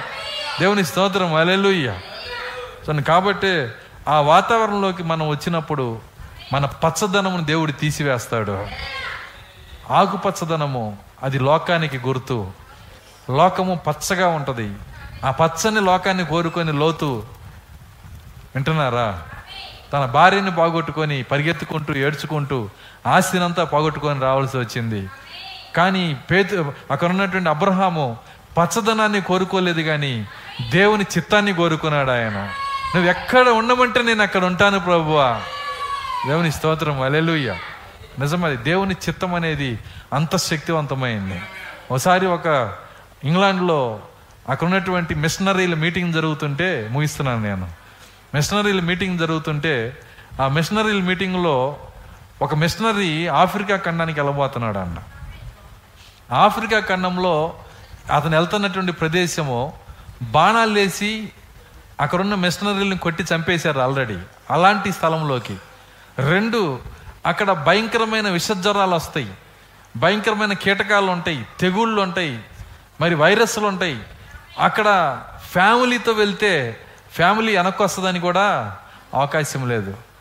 అక్కడికి ఈ మిషనరీ ఏమన్నాడంటే నేను వెళ్తానని లేచి నుంచున్నాడు అంట మిగిలిన మిషనరీలు అక్కడ ఉన్నటువంటి అధ్యక్షుడు ఏమన్నాడంటే నీవు కుర్రవాడివి మొన్నే పెళ్ళయింది. నీకు చిన్న పిల్లలు ఇద్దరు ఉన్నారు వీళ్ళతో నువ్వు అక్కడికి వెళ్తే నీ భార్యకి విషపు రోగం వస్తే విషపు జ్వరం వస్తే నీ భార్య చనిపోయిద్ది. నీ పిల్లలు కీటకాలు గుడితే వాళ్ళు చనిపోతారు. నిన్ను బాణం వేసి వాళ్ళు చంపుతారు. మీరు తిరిగి ఇంగ్లాండ్ రాగలుగుతారా? అట్లాంటి ప్రదేశం నీకెందుకు? మంచి ప్రదేశం కోరుకోవచ్చు కదా. అర్థమవుతుందా? మంచి ప్రదేశం కోరుకోవచ్చు కదా. ఆ మాట అన్నప్పుడు ఆయన లేచి నుంచొని ఏమన్నాడంటే నేను ఈ ప్రపంచంలో ఏ స్థలంలో ఉండి సురక్షితంగా ఉండేదానికన్నా దేవుని చిత్తంలో దేవుడు ఎక్కడ ఉండమంటున్నాడో అక్కడ ఉండి నేను సురక్షితముగా ఉండగలను. దేవుని స్తోత్రం. అలెలుయ్య ఎంత గొప్ప విశ్వాసం. సరే మంచి స్థలం ఎత్తుక్కొని అక్కడ ఉంటే అక్కడ అక్కడ మరణం రాదా? అక్కడ శ్రమలు రావా? సో నేను తర్శీష్కి వెళ్ళకుండా వింటున్నారా? నేనేవేకి పోతే సమస్య రాలేదా అక్కడ? పెద్ద సమస్య వచ్చింది. నిజమది. కాబట్టి దేవుని యొక్క చిత్తములో మనం ఉంటే ఆ చిత్తాన్ని వెతికితే ఎలా తెలిసింది ఆ చిత్తము? నేను చెప్పను అంటున్నాడు ఆయన. అర్థమైంది నేను చెప్పింది. ఇందాక శాపాల్లో ఒక శాపం ఏంటి? నా చిత్తమును గ్రహింపు నీకు ఇవ్వట్లేదు. చూసే కళ్ళు మీకు ఇవ్వట్లేదు వినే చెవులు మీకు ఇవ్వట్లేదు. అర్థమవుతుందా? గ్రహించే హృదయాన్ని మీకు ఇవ్వట్లేదు అన్నాడు. ఎట్లా తెలిసింది మరి ఆయన చెప్తాం కూర్చొని చెవి ఆయన పాదాలు పట్టుకొని అడగాలి. ప్రభువా నీ కృప మాకు దయచేయండి. దానికి విషయాలు ఒక చివరిగా ఒక మాట చదువుదాం.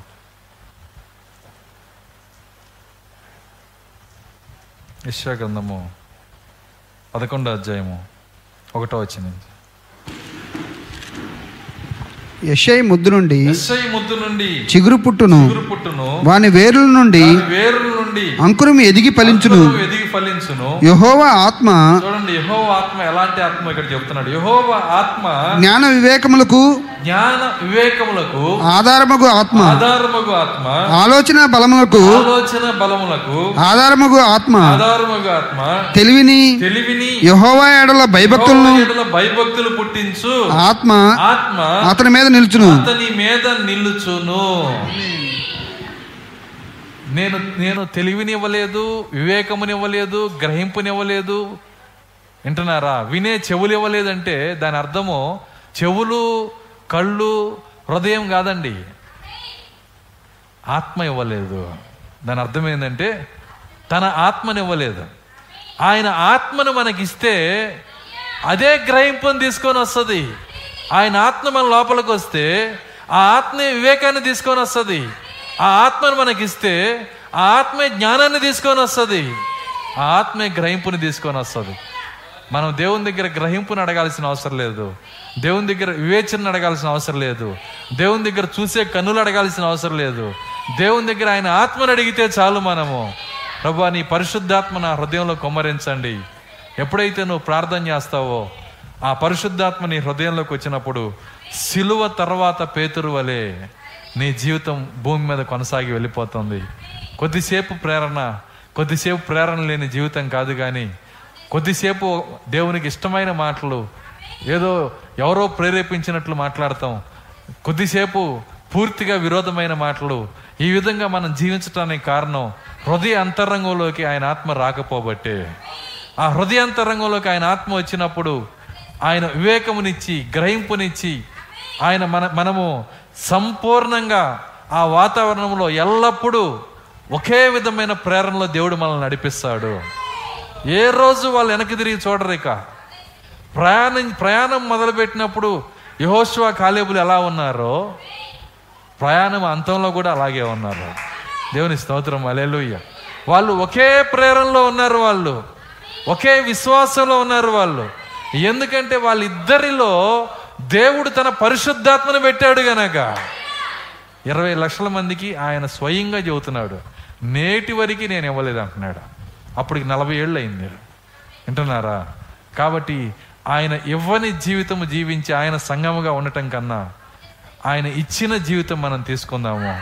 పరిశుద్ధాత్మ మన హృదయంలోకి వచ్చిన జీవితము ఆ పరిశుద్ధాత్మతో నడిపించే జీవితము ఎల్లప్పుడూ ఎల్లప్పుడూ కూడా ఆ ప్రేరణ కలిగిన జీవితము ప్రతి సమయంలో దేవుని యొక్క చిత్తము చేయగలిగిన జీవితము. ఆ జీవితం కోసం దేవుని సన్నిధిలో మనం ప్రార్థించుదాము. దేవుని సన్నిధిలో అడుగుదాము. మన పచ్చదనం అంతా పోగొట్టుకుందాము. ఎందుకంటే వాతావరణము మార్చే సమయంలో మనం ఉన్నాము. ప్రార్థించుకుందాం. అందరం లేచి నిలబడదాం.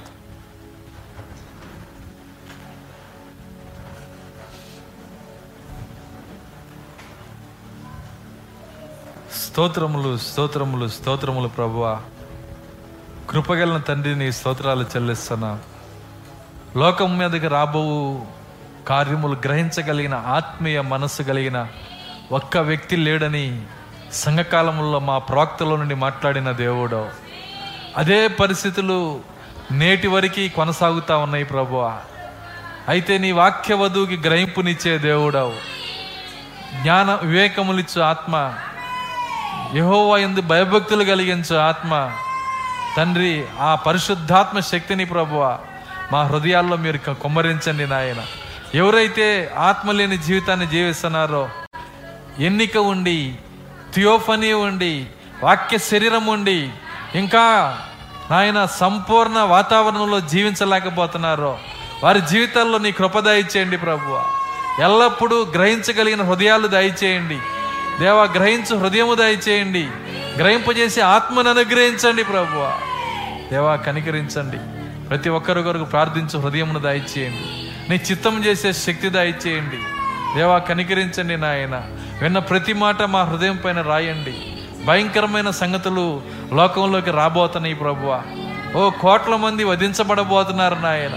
ఓ ప్రపంచంలో కోట్ల మంది అనుయుద్ధానికి మేతగా మారబోతున్నారు ప్రభు ఆ పరిస్థితులు ఏ క్షణమైన ప్రారంభం అవ్వచ్చు ప్రభు. ఆ అనుయుద్ధము అనుబాంబుతో భూమి తాకటానికి ముందే ఓ ముద్రతో ప్రజలు వధించబట్టడానికి ముందే ప్రియులైన వారి కొరకు ప్రార్థిస్తున్నాము నాయన. వారికి కృప దయచేయండి ప్రభువా ఓ తండ్రి సహాయము దయచేయండి. ఓ ఎత్తబడి వధువుకు సహాయము దయచేయండి. సంపూర్ణ గ్రహింపులో లేని బిడ్డల గ్రహింపు దయచేయండి. విన్న వాక్యం హృదయం పైన రాయండి నాయన. స్తోత్రములు స్తోత్రములు. ప్రభు మా సమయమును మేము వ్యర్థపరచుకోనకుండా ప్రార్థించి వాక్యము ధ్యానించి మీ పాదముల యొద్ద గడిపి శాశ్వతముగా నాయన నీ చిత్తము చేయగలిగిన ఓ శాశ్వత కార్యాలను ప్రభువ మేము ఆ దరికి మోసుకెళ్ళే కృప మాకు దయచేయండి. వాటిని సంపాదించు హృదయము దయచేయండి. వాటిని పొందుకొని కృప దయచేయండి. దేవానికి స్తోత్రాలు చెల్లిస్తున్నాం. ఆ గ్రహింపు ఈ చిన్న మందులో ప్రతి ఒక్కరికి దేవుడు ఇచ్చునుగాక. ప్రతి ఒక్కరికి ఆ పరిశుద్ధాత్మని ఇచ్చునుగాక సిలువకు ముందున్న పరిశుద్ధుల వలె కాదు ప్రభు. సిలువ తర్వాత పరిశుద్ధుల వలె ఆ పరిశుద్ధాత్మ మమ్మల్ని చేయునుగాక మమ్మల్ని లేవనెత్తునుగాక మమ్మల్ని స్థిరపరచునుగాక భూమి పైన పేతురు కొరకు ప్రార్థించిన అదే దేవుడు ఈరోజు మా కొరకు కూడా ప్రార్థనిస్తున్నాడని మేము నమ్ముతున్నాం ఆ పరిశుద్ధాత్మ ఉచ్చరింప సఖ్యముగాని మూలుగులతో ఆ బలిపీఠం మీద ప్రార్థించటాన్ని మేము చూస్తున్నాం ప్రభు మీ ప్రార్థన నెరవేరునుగాక. మీ ప్రార్థన సఫలపరచబడుగాక స్తోత్రాలు నాయన. కృపద ఇచ్చేయండి కృపద ఇచ్చేయండి. సంగము పట్ల వధువు పట్ల కృపద ఇచ్చేయండి. విన్న వాక్యం హృదయం పైన రాయండి. నీకు ఇష్టలుగా జీవించే శక్తి మాకు దయచేయమని. ప్రతి మాట మా వెనికిల్లో నూరంతలు ఫలించుటకు సహాయము దయచేయమని. యేసుక్రీస్తు నామలో ప్రార్థించి వేడుకొంచున్నాము తండ్రి. ఆమె ఆశీర్వాదంతో మన ప్రభు అయిన యేసుక్రీస్తు వారి కృప ప్రేమ సమాధానము ఆయన ఇచ్చే ఆత్మీయ ఆత్మ వాతావరణం ఇక్కడ కూడినటువంటి వాక్య వధువుకు భూమి మీద ఉన్న ఆయన వాక్య వధువుకు సదాకాలంతో నడిపించును గాక. ఆమె అందరం దేవుని శృతించుదాం అలెలుయా అలెలుయా అలెలుయా అందరికి వందనాలు. God bless you